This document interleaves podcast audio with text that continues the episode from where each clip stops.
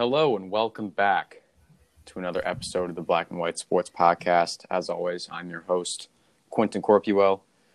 Joining me on this lovely Monday evening, which feels like night considering how dark it is outside, Gabe Schaner. What's up, Quentin? It's good to be back. It's great to be back. Another week, another weekend of football that we got to watch. This was a fun weekend of football, I would say. A lot of, lot of good games. Some unexpectedly good games, which we'll get to in a second. Gabe, what did you like about this weekend? I gotta say, I was looking forward to a Packers win, and then things didn't go so well. A lot that we can't really, uh, I can't really blame on on our better players, but some key mistakes that end up being very costly. Uh, so, we got lucky a couple times. Colts got luckier, but besides that, you know, it was, it was a good fantasy week, I guess. oh, of course. Well, not for me. We'll get to that in a little bit. But first, I wanted to get into a couple of the games from this weekend before we get into the nitty gritty. I want to yeah. start with the Sunday night game Chiefs Raiders. Great game great way to spend my Sunday night watching. Uh, did you did you happen to see when they were analyzing the stadium, like giving it basically a, a tour of how it worked? I I did not see that. It, it's tell. it's so cool. Like they had, they could like pull out the football field. They could move all different kinds of things around the stadium. There's just so much inside of it. If you ever get a chance, just look it up on YouTube or something. It's it's awesome. But as for the actual game, Chiefs won a a great game, and the thing I pulled out, the thing I most took away from it was Patrick Mahomes. I would be shocked if he doesn't win the MVP. Like, th- I feel like this is a, a LeBron James situation in the NFL. Like, he's so clearly the best and most impactful player, but we're just searching for who the second best player is whether it be Kyler or, or Josh Allen or Russell Wilson or whoever it may be. But Patrick Mahomes is, in my opinion, the clear cut MVP favorite so far. Yeah, because because everyone's always looking for who's the next big thing, and they yeah. want that to be MVP. Yeah. So like last year it was Lamar Jackson, deservingly so. Mm-hmm. But this year, yeah, I mean, Patrick Mahomes is the most consistently dominant player, let alone quarterback, uh, yeah. um, this year. And he is the most valuable player to his team of any other player. I can't think of one more valuable. It's just that whenever he gets the ball, like last night was a perfect instance. Raiders go up 31 28, gets the ball with a couple minutes left, and it feels inevitable that they're going to score because of Patrick Mahomes. Not only because of Patrick Mahomes, but he's he's the engine that runs the offense. And mm-hmm. hey ho, what do you know? They score and they end up winning. And just his ability to create plays and just I, am amazed every time I watch him. That's the big thing. Like he does yeah. like one thing every game that I'm like, what? Like wow. Yeah. And I think I'm I'm impressed that the Raiders are as good as they are this season. I didn't think they would be, but they're doing pretty well. Their offense is sneaky good. Derek yeah. Carr's a a sneaky good quarterback. Josh Jacobs is, I think, a top twelve running back at least. Waller's blossomed into a top six tight end. Agholor's reinvented himself on the Raiders. Ruggs has been good so far. And uh, other than some COVID issues with the offensive line, the offense has been great. It's just the defense hasn't been equally as good, unfortunately. That's sort of what let them down. I can't blame them because it was the Chiefs. But the only thing that's really that really might be the Raiders' downfall in the postseason, if they make the postseason or if they finish out the regular season, is is the defense. Yeah, so I agree. Next, yes, yes. Next game, Dolphins Broncos. If Miami somehow misses the playoffs, I think this would be the game to blame. I I hope this was a fluke because I've been extremely high on the Miami Dolphins. They just played a terrible game on both sides of the ball. They let Melvin Gordon and Philip Lindsay run all over them, And on offense, Tua couldn't get much going. And he was eventually benched, which I think was temporary. I'm still high on this team. They've still got a really easy next two games against the Jets and I believe the Texans. If they lose one of those two games, I don't know. Those are two pretty bad teams. I think next week would definitely be the week to get to a rolling against the Jets. What, what do you think? Yeah, listen, I wouldn't read too much into that loss. I think that they're a very solid team, and I mean they're not they're not really contenders, but they're definitely um, in for the long haul with this team and a potential playoff spot. And look, they didn't play well, and I think that's gonna happen. That's gonna happen. I talked about um, I talked about this with the Packers, I believe, or no, it was the Steelers when I thought that uh, the Bengals were to beat them. I think it's good to be a little vulnerable. Um, it's a good. Uh, it's very humbling to lose to a team that you should beat, and I think that yeah, this was the humbling experience for the Dolphins, and I think that they'll be better from it. And yeah, it was a poor game by them, but we'll we'll see if they bounce back. Well, here's the difference between the Dolphins and the Steelers. The Steelers can afford a humbling experience because they're 10 and 0 and they're going to make the playoffs. Mm. The Dolphins can't really afford these bad losses as much as the Steelers. I mean, right now, if you go to the AFC playoff picture, they're the nine seed. Yeah. Sitting at six and four and last week was a huge opportunity for them because I think there were six AFC teams at six and three, and them, Vegas, and Baltimore both lost. So this was a huge opportunity for them to maintain their hold on a playoff spot. And obviously, blowing this game against the Broncos certainly isn't going to do them any favors. But yeah, I do agree with you in that. I think this was a fluke game. I think they'll definitely bounce back next week against the minor league football team. oh yeah, and um, also, yeah. also I I agree with you. I don't think they can afford to have any more humbling experiences, but I think that this this is one. If I were a Dolphins fan, I'd say, okay, let's let's get over let's get over it quickly and and bounce back. Got a couple couple easy games, yeah. But they definitely can't lose any of any of those two.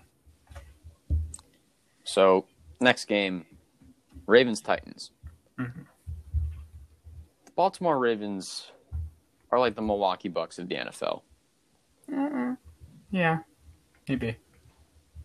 Can't win in the playoffs.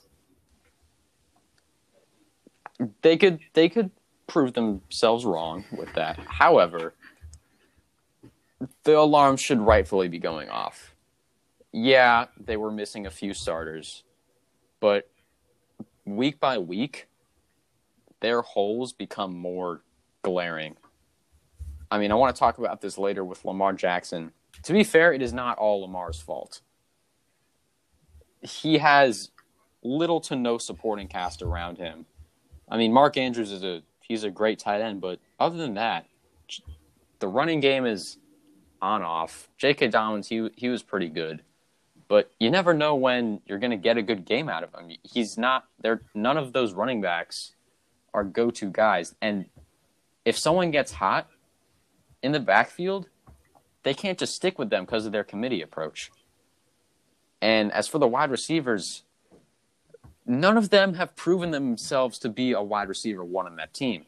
Mm-hmm. And while Ravens stands might be like, oh, well, it's Marquise Brown. No, He's or at least awful. not yet he has yet to prove he can make plays and get open. And it, obviously, yeah, it doesn't help that Lamar can't beat teams with his arm yet, but still, like his stats so far have not reflected that of a wide receiver one at all, and nor has Willie Snead or Duvernay or even Boykin. I know Duvernay and Boykin, I believe, are rookies, but someone's got to step Mhm. up if they're going to have any chance of keeping themselves in games.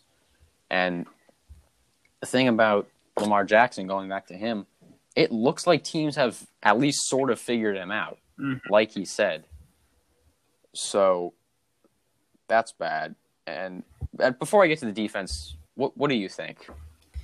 Yeah, I, I just think that this was the Titans' game to lose, and I knew it would be close.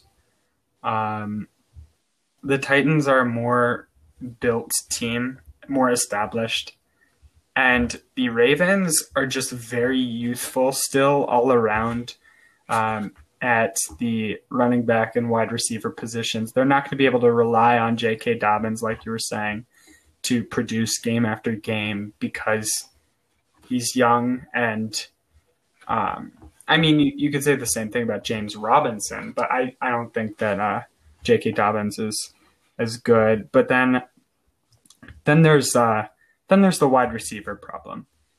I'm gonna say that not only is Marquise Brown not a wide receiver one, I don't think he's a wide receiver two Right on this Ravens team. He is right not now. good Right now. right now, sure, but he at this moment is playing some of the worst football. I I saw someone analyze it, and they were like, "Look at this really easy route that he could run." Who is the Um, who is the what- who is the someone? Oh, I have no idea. Oh, okay. Um, yeah, but he basically pinpointed a route that would have been super easy. I think it was a fade. Okay. And all he had to do was make one little cut in, and then he could fade out. hmm Instead, he basically runs straight and looks for the ball. And Lamar throws it probably where he should throw it Yeah. um, over his back shoulder. And he's nowhere close to it. Mm. It's an incompletion. And I don't think that that's a wide receiver one. Sure, he's more of a, a deep threat guy because of his, his pure athleticism.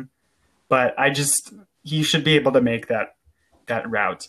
And then you're not going to, who knows how Dez Bryant's going to turn out. Oh my god, I completely forgot. How did I just Yeah, not yeah. mention the Ravens' second leading receiver yesterday, Dez Bryant? He had four catches. I mean, that's pretty good for someone who hasn't played. How long has he not played in? Two Well, years? first of all, yeah, he hasn't played in three years. Second of all, I'm extremely happy for Dez Bryant. I want to say that first and foremost. I'm so glad Props. he's back in the NFL. Props to the Ravens for getting him on the team. For getting him on the team. Some people are gonna forget how awesome he was on the Cowboys. He would kill the Giants every time we played him, and he was definitely one of the NFL's premier receivers. So it's great to have him back. But continue on what you were saying about Dez Bryant.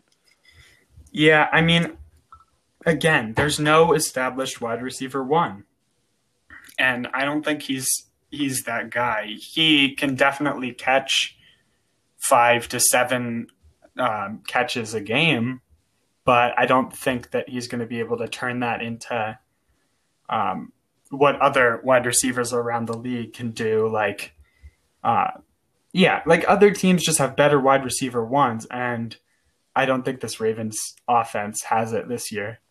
Yeah. And yeah, I'll, I'll talk more about Lamar later, like you said. Yeah.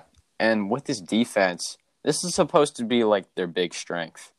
The thing Mhm. that they can always lean on in case the offense is not going in case the offense isn't playing well, but they kind of blew that game at the end on defense. I mean, this is Yeah. now 2 weeks in a row where I was watching the Patriots game. Their linebackers and defensive linemen were getting pancaked on runs. Like they could not match up at all with the offensive linemen in that game. It was kind of the same in this game. And hey, Derrick Henry is Derrick Henry, but like the defense has not been playing well, and now the Ravens are sitting at they're sitting at six and five now, six and four. Excuse me. Six and four. I think this team needs to do some serious rethinking about how to really maximize their talent, both on offense and defense. And as for the Titans, look, they're currently at the fifth spot. They're seven and three. I don't really know how that's possible, considering that their defense. They're basically, I think they're like a downgraded Seahawks. Is that a fair? Is that a fair assessment? With a little bit more, with a little uh, the Titans, Um, with with more of a running game. yeah, I, I don't. I mean, the two wide receivers and very solid quarterback. Yeah, Russell Wilson's what- a little bit more than very solid. I was thinking more along the We- lines. no, yeah, I. What what was what were you thinking of? I was Sorry. thinking more along the lines of like defense is bad, but the Seahawks proved on Thursday night they can they, they came to play on Thursday night. I'll give them that. Their defense especially. But the Titans defense is still really bad. I think Russell Wilson is better than Tannehill. Metcalf is better than AJ Brown. Oh, for sure.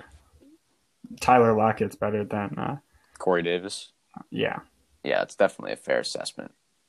But both of these teams still have glaring weaknesses and a path to the Super Bowl would be very tough considering what both rosters have shown so far 10 games in this season. Yeah, and it would it would take some upsets, but Tennessee is a huge upset team. Like that can that can pull an upset or get upset. Oh, pull an upset. I- oh yeah, well, Absolutely. both actually. Yeah. Uh, Yeah. Uh, Do you think the Colts right now are better than the Titans, or the Titans Yes. are a better team than the Colts? I Okay. think the Colts have proven me and a lot of people wrong. I think the Colts are definitely better than the Titans, and I want to get to that game right about now. Okay. So, Gabe,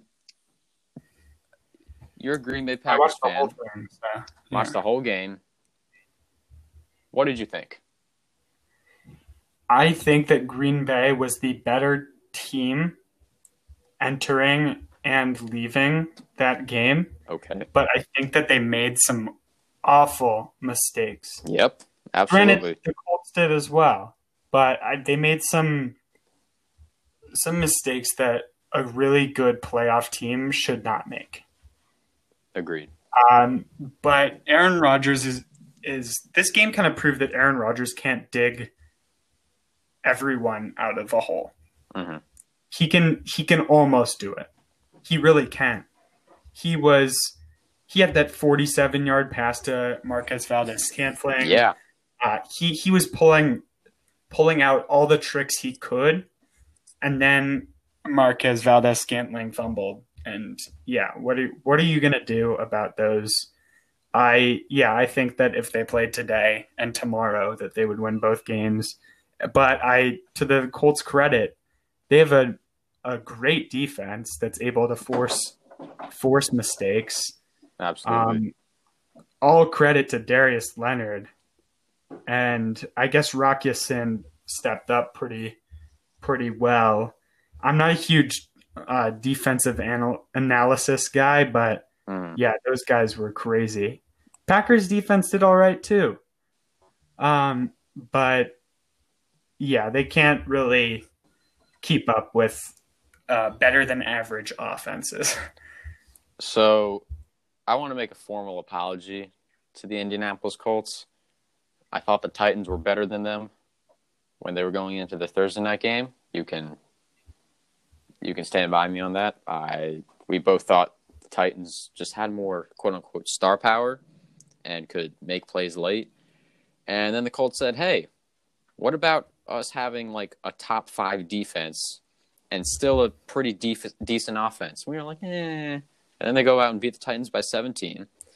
And they go out and and play this game, which I think was definitely I don't know, I don't want to say must win, but this was a big win for the Colts because this kind of put them on the level of ooh, better watch out for the Colts cuz Jonathan Taylor finally for one had a good game after looking like he had lost his job to Nyheim Hines.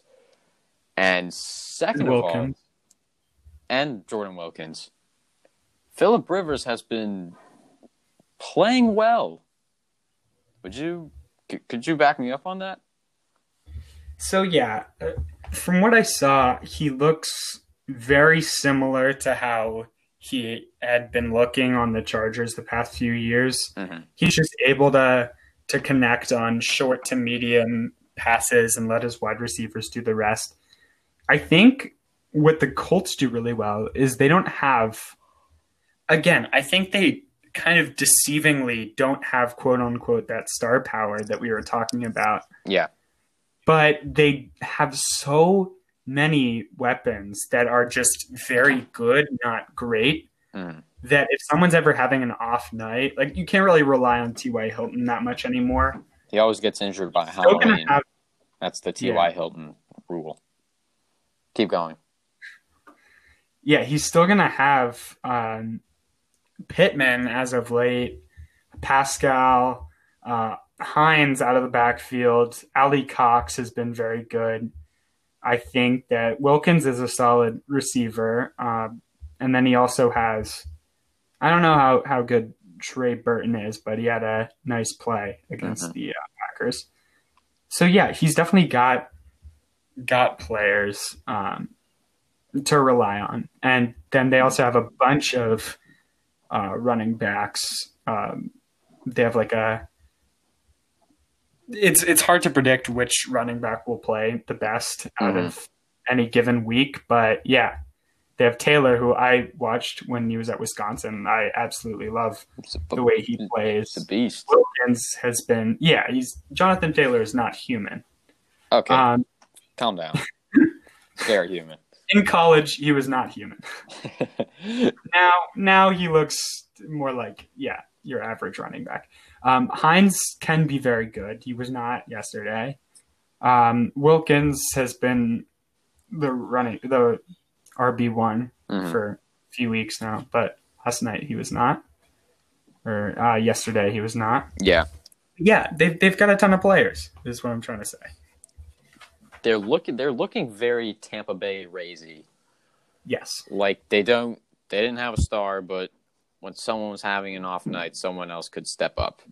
And that defense, I don't know if you saw, but Aaron Rodgers, I think, said, I don't know if it was earlier in the week or whenever it was. I think Aaron Rodgers said that Fred Warner on the 49ers was the best middle linebacker in football. And Darius Leonard looked at that and took it personally. And I think he, Darius Leonard, is definitely one of the best middle linebackers in the NFL, if not the best. And along with, as you said, Rock Yassin and, and Buckner and Julian Blackmon, who forced the fumble on defense. That defense is rock solid. And I think that can certainly help them if Philip Rivers decides to look like his. Nah, no. No, not the Philip Rivers part. Never mind. If the offense is having a bad game, the defense can stay solid and at least give them a chance to win.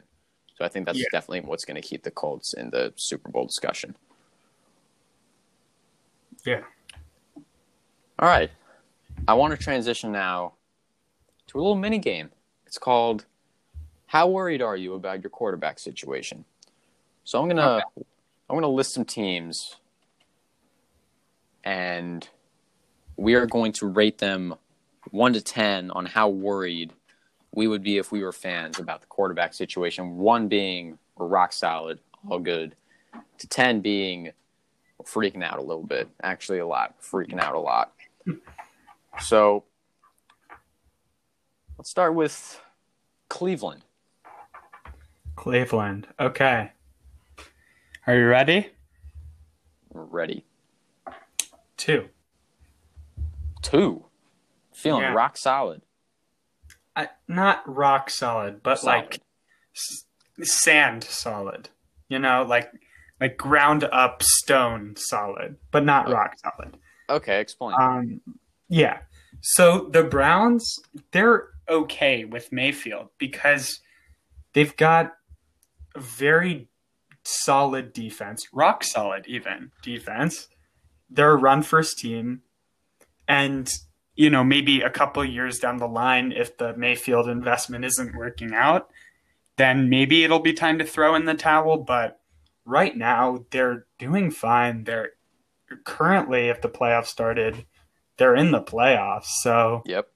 yeah, and maybe invest in some some younger wide receivers because right now they've got some guys that have been around and been injured and not the most reliable. I think we can both agree. Jarvis Mhm. Landry and Odell Beckham when he's healthy. You know, they're not they're not necessarily as reliable as guys like Michael Thomas, Davante Adams, you know, the people that are going to rack up eight, nine catches a game. Uh, yeah. Yeah, I, I think they're, they're going to be okay. They're a run first team. Stick with that identity. If they need to pass, they'll be fine. Baker Mayfield's fine. They, yeah, two. Maybe. Okay, I can I can definitely see why you put two pretty solid. I put five just because here in the DMV, if you don't have NFL Red Zone or DirecTV, the whole package, on Sunday we got stuck with Washington, Cincinnati, and Philadelphia, Cleveland, and watching that Philadelphia Cleveland game, Baker Mayfield was missing some pretty easy throws.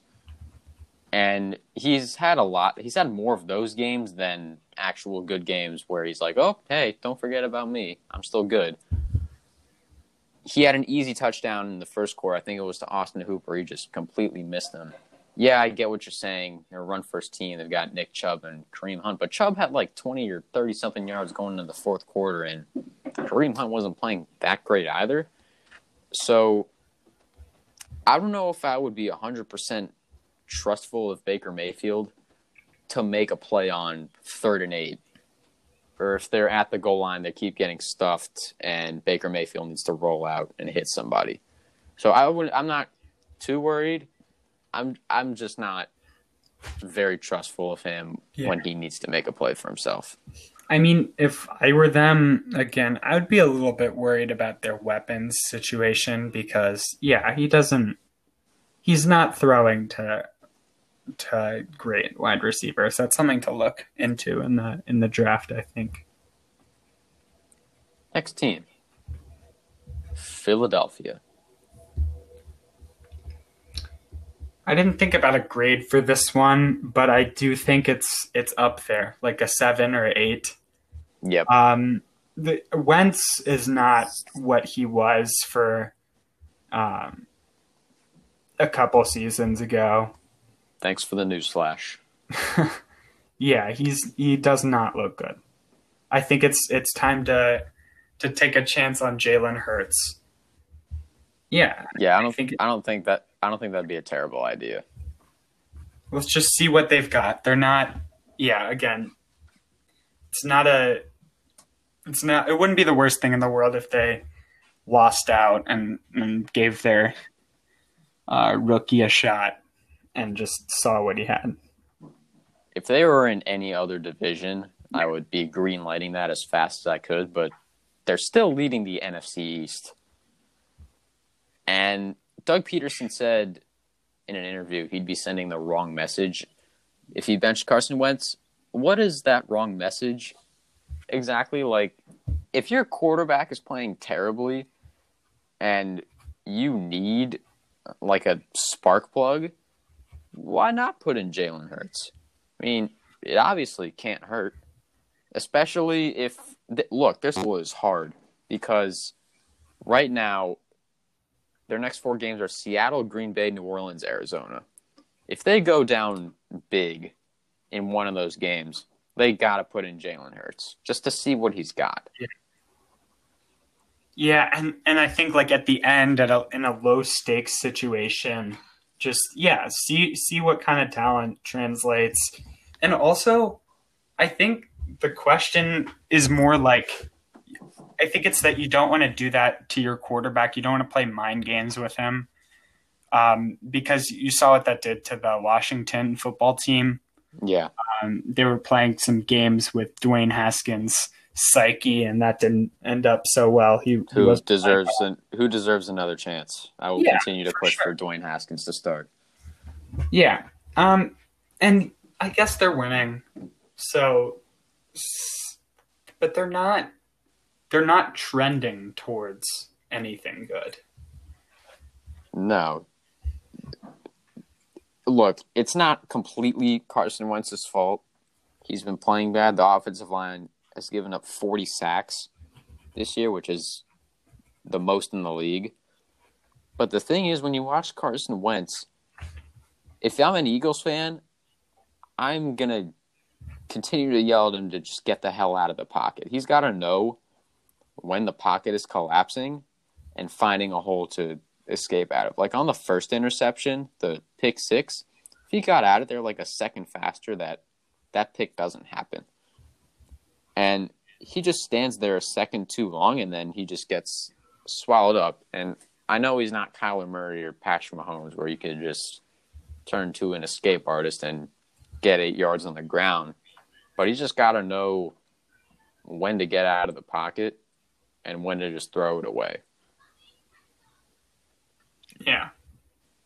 And also for the Eagles, this was a game they needed to win because, uh, as I just said, their next four games are against Super Bowl contenders, all teams that are above 500 and in serious contention for the Super Bowl. So the fact that they lost this game, I think, spells bad news for their NFC East chances. Yeah, I mean, shout out uh, to you calling that the uh, Giants are the best team in the NFC East. Dude, they're the only team in the that division that's trending upward. Yep. Right now, because I don't know how Dallas won the Minnesota game. Maybe it was Andy Dalton. yeah. Uh, Washington. Oh, they they won too, but Cincinnati didn't have Joe Burrow, which was kind of the only thing that was going right for them. Yeah. The Giants, the one thing that might hold them back, they've already played Washington and Philly twice, and yeah. they don't play Dallas till week 17. They still have to play Seattle, Arizona, and Baltimore, which they've the Giants have yet to prove they can beat anyone outside the NFC East. so uh, that'll definitely be that'll definitely be a priority. We we, we play Cincinnati next week. We have to win that game. Like we absolutely have to win that game. If we lose that game, I don't know about our East chances. So I want to move on to the next team. New Orleans. Um, first, can you give me the injury update for Drew Brees? How long's he out? So he's out at least the next two or three games. He's got 11 of his 24 ribs cracked, and he also had a collapsed lung, I believe. So I don't think they're rushing him back. They're eight and two at the moment, and I think they yeah. liked what they saw from Taysom Hill. So yeah, what you got? I was zero. I don't think that they need to be worried at all because Taysom Hill, and we'll talk about him when we talk about fantasy football. Uh, yep. Taysom Hill, I, I mean, look, he's a genuinely good passer, which I think people were discounting heading into the game. Mm-hmm. And worst comes to worst, Jameis Winston can throw five touchdowns and four interceptions. Like you can Yeah. Yeah, like he he has a lot of talent and there are certainly some weapons on that team. You've got Kamara and Thomas uh, and more. And yeah, I, I, think they're okay. They don't need to worry. yeah, I had him as a one. I want to get to that when we talk about fantasy football, but I think he's doing just fine. All right, last one Cincinnati. Okay. Yeah, I, I have a 10 here. Same um, they need to be completely freaking out because this was the concern, right? Joe Burrow yeah. cannot do it without an offensive line. They need to throw everything they can throw at getting offensive linemen, tight ends, fullbacks, any kind of blocking so that Burrow can just throw and not have to worry because they just lost him uh, by him tearing his ACL and MCL and having a ton of other ligament damage. They just mm-hmm. lost him probably two years off the back end of his career, um, just because he's not going to be like that durable anymore. Yeah, and yeah, like it's really their fault. I'm not gonna, I'm not gonna blame this on chance that he got injured. I think that they did not equip him with the tools to succeed. They could have. They really could have. They could have gotten offensive linemen, but they had enough. They did. Well, they kind of did. They drafted Jonah Williams, but I mean, obviously, you got to do a little bit more than that. No, they need to like trade for guys. Obviously, they don't have much to trade, but they need to go out in free agency and get some veterans in there. They just, mm-hmm. they, like I said, they need to go all in. Give up AJ Green. He's not good anymore. Yeah. Yeah, give him the Giants. He would certainly be our number one receiver. So, as I said before, since the DMV was stuck with the Bengals Washington game, we saw it live and it was disgusting. And that was the last. Th- that was the only thing the Bengals could not let happen was Joe Burrow getting injured and especially injured like this. I've been worried this whole season that something like this could possibly happen because Burrow's been getting killed all season. He's been taking so many hits, and uh, but one of them was bound to be bad, and sure enough, he got this, and that was kind of the only fun thing about the Bengals was watching Joe Burrow. yeah. So I hope maybe Ryan Finley still got some of that NC State magic, but he's no he's no Joe Burrow. And I would definitely be worried if I was Cincinnati because obviously you just invested in the number one pick in him, and now he's going to be out for the rest of the season and next season. So I think the Bengals have to do some serious thinking about how they want to approach this because this is obviously a very high magnitude situation. Yeah. Heartbreaking too. I'm Oh yeah, always wanted to root for Joe Burrow. Yes, of, yes, of course. All right. Let's transition now to Fantasy Corner, brought to you by nothing yet, but Taysom Hill. brought to you by Taysom Hill. Yes. So, let's talk about Taysom Hill. It was officially Taysom time in New Orleans. So last week he got 24 PPR points, and he's most likely going to be start the, the starter for at least the next three games. Gabe, did you pl- did you have him or did you play against him last I gotta, I gotta tell you, I saw this coming. I really? Monday, I picked him up. No one, or uh, maybe whenever um, you're allowed to pick up players. So I think Tuesday afternoon, Yeah. no one had picked him up, and I was like, "Look, I have Evan Engram on a bye. Who's who? He's kind of turned it around for me. Um, have Jonnu Smith. Why don't I just take a risk and play Taysom Hill because he's eligible at tight end.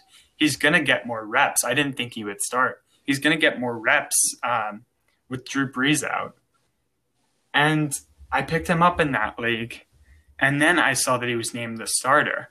So I was like, "Whoa, okay, I'm taking this risk in my more important league." um, which I did, and I started him at tight end in one Mhm. league and flex in the other because I had uh, Kelce, Yeah. and it paid off. I uh, yeah, I was playing with him, not against him. So this tight end loophole for ESPN leagues, just in case no anyone doesn't know, he's eligible at tight end in ESPN fantasy leagues. That loophole is going to be stupid Oh, it's not. because They they're changing it. they're definitely going to change it. But I just thought it was pretty funny. Um, people forget that Taysom Hill was insane in college at BYU. He was just hurt all the time, and in the two seasons he actually played all 12 or 13 games, he racked up each of those seasons over 2,300 passing yards, at least 12 touchdowns. And in 2013, he rushed for 1,300 yards and 10 touchdowns. And he's provided a spark plug that Drew Brees, as legendary and as great as he's been, he brings a new energy to that Saints offense because now he can he can run. He he proved that he can throw. And I think this is definitely I would be refreshed if I was a Saints fan. As an NFL fan, just in general, I'm it, it's a refreshing sight to see. I think here's the thing, um, which is a lot of people don't know this. Um, so first of all, he, he was on the Packers, and I remember when they got him as an undrafted rookie, I was like, oh, this guy will be pretty good as a backup. And then I saw that um, he was starting to get used on uh, kick returns for the Saints, and I'm like, oh god, like I didn't realize we got rid of him. That was a mistake. Here's what people don't realize: he's 30 years old. So Yeah, he's, not like don't expect him to be around for for 10 more years as that kind of utility player which is Mhm. why he just has such an edge on um, a lot of players just because of his age, his experience. Um, and yeah, again, he played at BYU, which they're not they're not very good, but he, I mean, he was good. I remember that as well. I remember when he got signed. I looked at all, I looked at all of his uh, highlights, and yeah, he's he's old, and uh, well, he's definitely not Drew Brees' permanent franchise replacement, but he's No. definitely a placeholder and a valid one at that.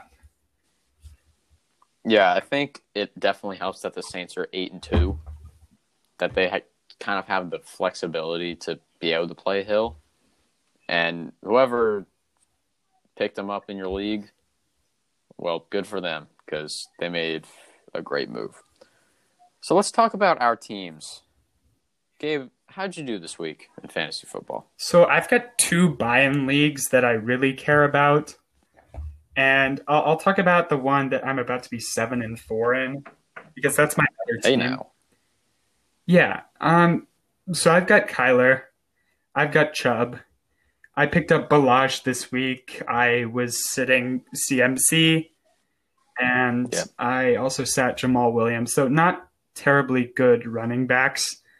I've got um. I mean CMC when he's back, and and Chubb when he's going off are terrific, but that wasn't the case last week. Uh, Calvin Ridley, Claypool, uh, Tyree or not Tyree Hill, Taysom Hill, uh, Mhm. Travis Kelce. I picked up the Cleveland defense in both of my important leagues, and that was okay, that paid off. Yeah, I scored uh, 161 in this league, uh, 160. PPR points. Yeah, 169 in the other, Wow. and then I have Blankenship. I also have AJ Brown on the bench. How many? How many teams is this? This is 10. They're both 10, 10 team leagues. Um, yeah, I had a really slow start in this particular one, but I've been on a roll since. The other one, I had a terrible start. I was two and five. I traded all of my players. I traded Chris Carson, I traded Julio Jones, and a bunch of other players. And I actually wound up with a team that's been undefeated since. I'm now six and five. Wow. Um, I've got Russ, Mike Davis, Miles Sanders, Adams, Keenan Allen. Uh, that's Davante Adams, by the way. Um, Taysom Hill, I Yes. started yesterday. I also have Claypool. I also have the Cleveland defense. Uh, Tyler Boyd, um, Mm. Jonnu Smith, Evan Engram, Josh Allen, um, and Clyde Edwards Helaire. So, I scored That is a solid team, my friend. Yeah. Hats off to you for putting together that. That's a great team. Good job. So on the opposite end of the spectrum, let me tell you about my team. So I'm in two leagues. I'm in one with my cousin and a bunch of family members and some of his friends. It's 12 teams, PPR, and I'm in another league that it's just me and three other friends. It's we don't really care about it. The scores are like 180 to 195 every week. Um, but in the league, the 12 team league, so here's what happened this week. So here are all the players that quote unquote did their job, which I define as reaching their projected point averages that ESPN gives until the game starts. So Mike Davis, 15 points, did his job. DeVante Parker, 18 points, he did his job. Chase Claypool, 15 points, he did his job. Hunter Henry, 14 points, did his job. And Jason Sanders, 10 points, also did his job. You know who didn't do their job? The three Atlanta Falcons I have on my team. Matt Ryan with a whopping five points. Todd Gurley with an equally impressive three points. And Hayden Hurst with an even more impressive goose egg. And on top of that, the Dolphins defense, as you can see, I invested heavily in the Dolphins because I thought they were going to roll this week against a Broncos team who had been down 20 plus points in I think each of their last three or four, three games, four games, one of them. Dolphins defense got negative one against the Denver effing Broncos. Good lord. So I want to start with Matt Ryan. So story time. It's the draft. I already have Christian McCaffrey, who's on the IR, Kenny Golladay, who's also on the IR, Gurley and Allen Robinson, who's on a bye week. So I'm picking up next after this guy. And this guy already has Patrick Mahomes and Russell Wilson is on the board. So I'm like, oh, score. I'm going to scoop up Russell Wilson. This guy takes Russell Wilson. I was like, what? And I came to the conclusion that he probably knew I didn't have a quarterback yet. And he was like, oh, you know what? Know what I'm going to do? I'm going to sabotage this guy's quarterback position. And I'm going to steal Mahomes and Russell Wilson from the entire rest of the league. And so I end up picking Matt Ryan. And needless to say, it's been frustrating. He, I feel like he's projected a little bit too high every week. And he's been, I think, I think he's been regressing over the last couple of years. And yeah, he's he's been relatively frustrating other than like two or three good games. So that's that. Todd Gurley, I can't get too angry at because A, he'd been playing well. Eight of his 11 games, he's scored in double digits. And B, I, I kind of should have seen this coming. The Saints have a really great run defense. And also, the Falcons got down big. And Todd Gurley is pretty much a non factor in the passing game. So I, I probably should have seen a bust coming. And then Hayden Hurst, kind of the same thing. I had to choose between him and AJ Green, and clearly I chose incorrectly. Um, I can't get too angry at Hurst either. He had four straight games in double digits, where because four straight games in double digits for a tight end is really good because just that position is very sparse of just solid options. So I end up with 79 PPR points, and the score right now is 79 to 51 and my opponent still has Tom Brady and Gerald Everett tonight, so I'm certainly going to be sweating that one out. I'm six and four right now, and I'm clinging to a playoff spot, so this would definitely be a big win for me, and that is all I have to say about my fantasy football team. Look, I'm in a similar situation record wise. I am six and five. Again, I, I started out two and five, so I, I did not expect to be doing as well as I am after this week, I uh, it's going to be the top three teams in my division are all going to be um, seven and four, and then I'm going to be six and Ooh. five. So I, despite my heroic efforts, I am not doing so well. um, so again, not not so great uh, bad luck on my part, but again, valiant effort from from my my gang. Uh, yeah, we'll just you know you got to take it week by week. Of course, see, yeah, uh, yeah, definitely. Clyde Edwards Helaire look more of a uh, look more like a fantasy player. So, yes. and then CMC's out again, so I have Mike Davis. So I could have. Yeah. Oh yeah, thank God I picked up Mike Davis because then I would probably be starting to else to Jerick McKinnon every week, and we never know with that 49ers backfield who's going to have a good game. So I'm glad I picked him up. Look, so yeah, I'm going to be sweating out fantasy football tonight. What, what were you going to say? I um I traded Chris Carson for um, Mike Davis and Miles Sanders, thinking that I was selling. What, how did how thinking that I how was did selling. how did the other person Oh, okay. Um, well, I yeah, I mean, I was like, okay, I um, Miles Sanders was injured and CMC was coming back supposedly, and oh yeah, well, neither of those really worked out. So yeah, I got the better end of that bargain. Chris Carson hasn't really Gen- been so great. General Manager Gabe Schaner at it again. All right, that was uh, that was Fantasy Corner presented by Taysom Hill, I guess.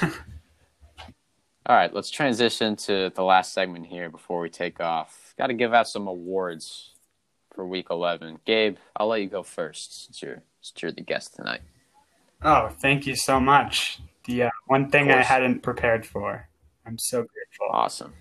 Um, I'm gonna go traditional with an MVP. Okay. And that's gonna have to go to. Hold on. Hold on a second. Yep. Yep. You still there? It's going to go to A lot of can yes, I'm here. A lot of candidates. presumptive rookie of the year, Justin Herbert. I love it. I love it so much. Yeah, I love that pick so much. Please, please, please Ah. explain.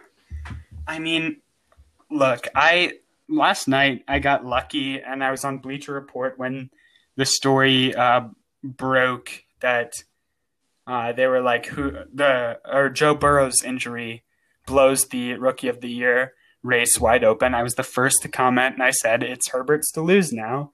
Got about Good a job. hundred fire emojis, tons of comments. People were going off talking about how the Chargers were worse than the Bengals and that like you, you can't blame it on Burrow. Whatever. I, I it's It's all, be- all because of Ga- all because Gabe Yeah, said it's all my fault. Now Justin loser.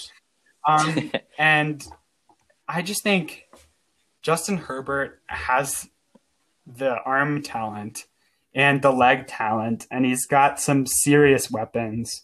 He's got Johnson, he's got Williams, he's got Henry, and he has Keenan Allen, who literally Okay, thank God. I know, I was forget saving the best for last. Don't worry. He can throw to him 19 times. 19 times. And yeah, he'll catch 16 out of 19. Um. That was that Yeah. was imp- that was an impressive stat from yesterday. I was marveling at that. yeah, I mean he's on my fantasy team too, so I'm uh, I'm happy about that PPR. Um, and yeah, I just think, oh man, he just he looked good, and obviously that defense cost him almost cost him late against um, a Division three football team. Um, and yeah, he gets the MVP for uh, for being being Justin Herbert and being the rookie of the year yesterday. Would you rather have Justin Herbert or Lamar Jackson as your quarterback for the next ten years? right now, it might be recency bias, but I want to take Justin Herbert. I feel like he's a safer investment. I'm still so worried about um, consistency issues with Lamar Jackson, and I'm not worried about that with Justin Herbert because he looks pretty pretty darn consistent out there week after week. He's able to pretty much do it at the same level. Yesterday was You know what- amazing. Yes. You know what sucks? Justin Herbert's on the Chargers. No one cares about the Chargers, even Chargers fans. Like, imagine if he was on a, a team who had like a lifelong fan base. Like, imagine if he was the Bears quarterback, how much Bears fans would just lose their yeah. minds. Oh, I wouldn't like that very after much. a Justin Herbert performance. Uh, well, you wouldn't like that very much, but the other 31 teams would be happy, and the NFL would be happy because people would actually be wearing Justin Herbert jerseys. Um, I think I was listening to a podcast, and they were like, "Have you seen on the boardwalk or just anywhere? Like they were in Southern California, just anywhere someone is wearing a Justin Herbert jersey?" And they're like, "No." if I were the NFL, I'd just call the Chargers, and be like, "You- "You got to trade Justin Herbert." Like it would just be so much. He would just be getting so much more attention if he was on a team, like even like Minnesota. Like how insane? How insane would that be if he would just get more national attention? I feel like because his fan base right now is clearly very minimal, at least his home fan base.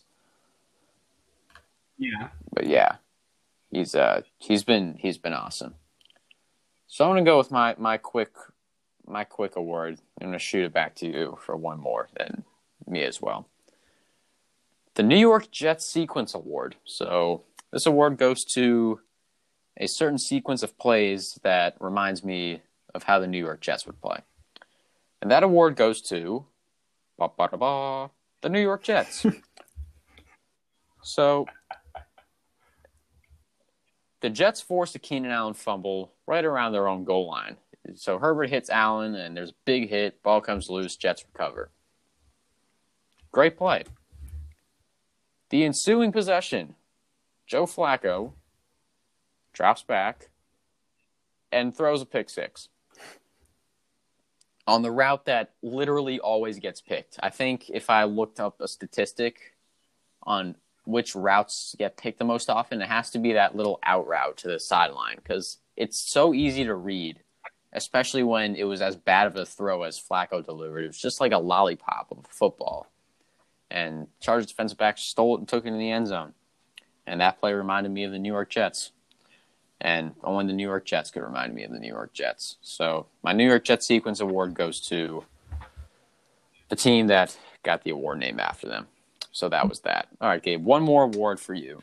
Um, I think I'm going to go got? a little bit more creative here. I'm going to go Okay. the most solid, well-rounded, just good game by a player, and it's going to go to Antonio Gibson. I've just been, uh, I think this guy's pretty good. He's not great, obviously. He's only a rookie. Um, Mhm.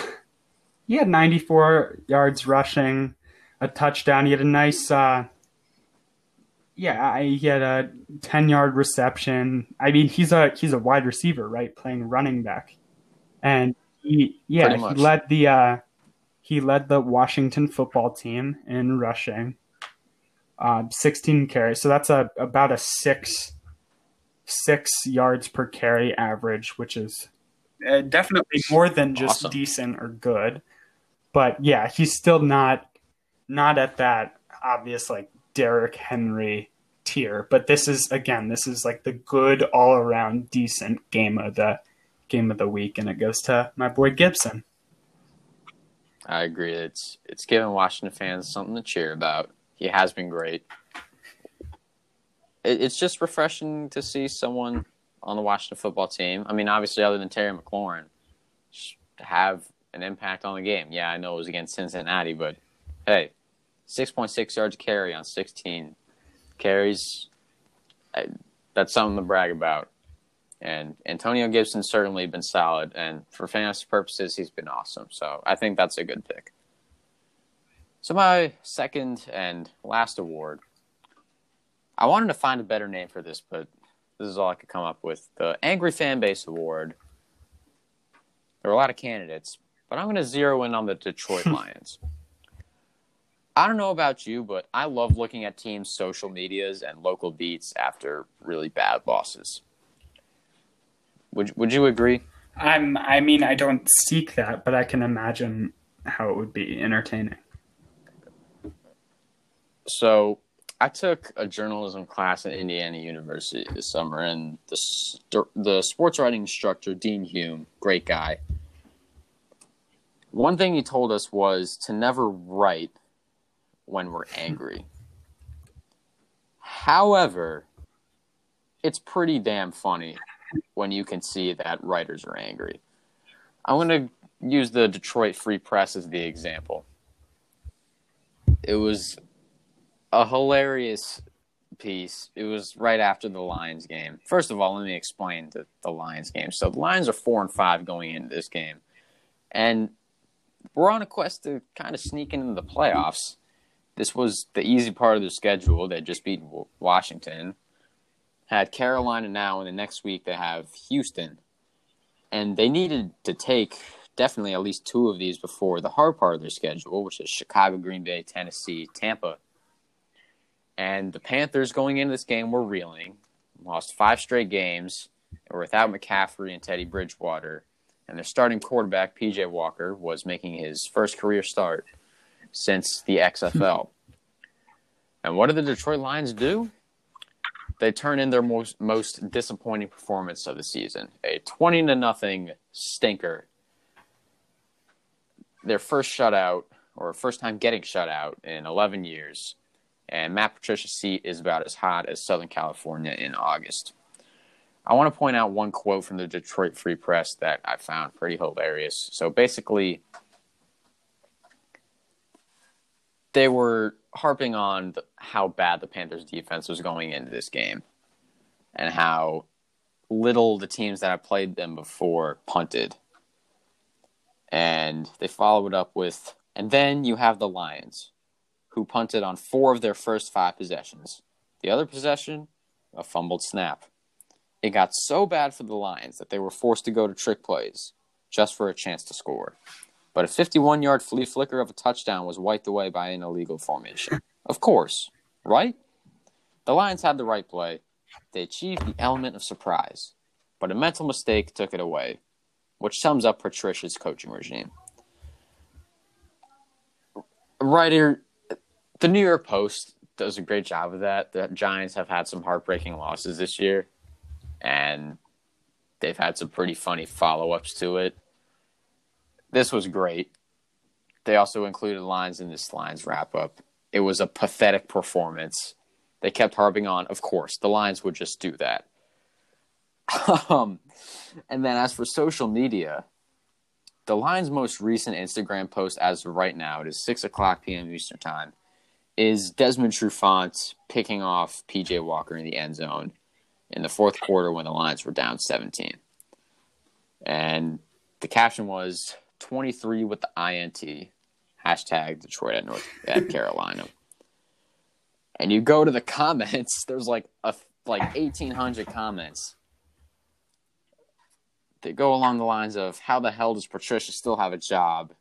The audacity to post this right now is astonishing. And on one quote, then one post that really summed it up. We can't score against a 27th ranked defense. We are playing for a potential playoff spot and can't even be competitive against the Panthers. So I talked to Noah Frank about this a little while ago on the pod. You should go check it out if you haven't. So he used to run social media for the Washington Nationals. And he was talking about how posting after a tough loss is really hard, especially after something like a crappy performance, which we had today with Detroit, or just a heartbreaker. And we used as an example the Colorado Rockies. They lost by 18 runs on September 2nd, and the Rockies Twitter tweeted, We typically have positive and encouraging words when tweeting the final score after losses, or some kind of clever approach. Not tonight. We lost 23 to 5. It sucked. Good night. That's a perfect post. And that might Yeah. have been my favorite tweet. that might have been my favorite tweet of the whole baseball season. And I asked Noah, like, well, what do you do? And he was like, well, I guess you just post a graphic of something happy that happened during a game. And you say, like, thanks for coming, everyone. On to the next game or on to the next week. But I wish, honestly, wish more social media was like that, which is like, Patricia's play calling effing sucked. We got shut out against a terrible defense. On to the next week. Uh, What would how would you feel if you saw that from not just a Lions page, but even like an Eagles page or a Jags page that just turned in a terrible game last week, and it was like, yeah, Jake Luton sucked this week. He threw four interceptions. It is what it is. Um, oh my god, I just think it's so oblivious to just be like 23 with the INT. Like they're asking for it. Come on, you just shut out by the Panthers. Yeah. I I also think it's they have to approach it the way the XFL does. And I actually think though that Washington does a very phenomenal job on their Instagram. If you see they post Yeah, like very engaging content and it's not always like oh like tough game today um, like even if they lose they actually post like funny things and the xfl just did so well with that they posted memes and like trash Yeah. talk ahead of the games i think that that is that's the approach right and social media is obviously Yeah. you know it's not it's not uh, it's not always a tool for good but with sports you just kind of have to make it funny and yeah that's that's really it you just gotta as long as it's humorous and you're making the best of a bad situation like the lions getting shut out obviously i don't that's bad as a packers yeah. fan um, but yeah I, I think that that's the approach So I think that's why fan pages exist. They have to differentiate themselves versus the actual like team run social media because I, I follow a lot of New York Giants pages. It's hilarious when like the team was blowing a game, just the chronological order of posts.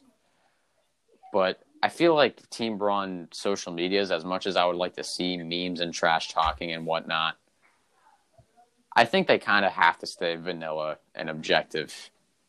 Cause I'm trying to think of a time when like a team like tweeted something like that. I can't think of it, chargers or posted on chargers a Instagram something like that. this. But yeah, I think being a little less vanilla would be nice. But I think that's kind of why fan pages exist. I don't know. Do you follow any Packers fan pages on Instagram? You know, I don't. I mean, I mostly just keep it to my friends. I don't really need to see stuff on social media after tough loss. Uh. I what I do, what I will do is, I used to be a huge Wisconsin fan, right? The Badgers. Um, Used well, to. now that I'm applying to colleges, and Oh, yeah, you're I don't, going I don't want to be married college, to a college fan base.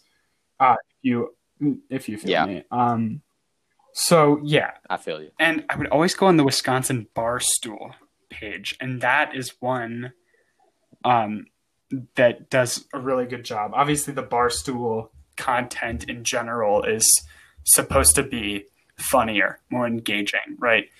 But I think that I would post Yeah. that like um, when Minnesota was saying, you know, row the boat, and then we beat them. It Mhm. was we sank the boat, and I posted that on my Instagram. I thought that was hilarious, and and I think that's why those pages exist because you're not going to see the University of Wisconsin uh, football page posts something like that. Um, Yeah. I I uh, deleted an expletive from from the uh, sink the boat. I think you can guess what it was, but yeah, I, I, yeah, it, they're, you're not going to get an official team page to do that. I I agree with what you're saying, but I overall think that that kind of content is uh, uh, it's great. the XFL did a great job with this. Again, I'll I'll keep saying that. Yeah, I, I like when social media has fun banter like that. All right. That'll wrap it up for this episode of Black and White Sports Podcast. Make sure to check out the blackandwhite.net. We've still got some awesome stories going up. Gabe, Oh yeah, Rutabaga. check out the rutabaga.net. Oh my god, guys, great satire. Uh classic classic humor. Check it out. Gabe, did you hear about the guy that was applying for a job? But then he said he would put 110% effort into his job, prompting the interviewer to just shred his resume on the spot. I mean, God, what a dumb guy. Does, doesn't he know that percents only Right, he just 100? can't compute basic math. What an idiot, right? Uh yeah, that's that's the type of Of humor and- you're in for. Reading the rutabaga. Yes, please go check that out. And make sure to recommend this podcast to your friends or your peers who are whoever likes sports that you're around. Please recommend this podcast. We have a special episode planned for hopefully Friday or Saturday with a very special guest, so make sure to tune into that. Otherwise, Gabe, thank you for coming on. It's always a pleasure Thank you. talking football with you. Make sure everybody stay safe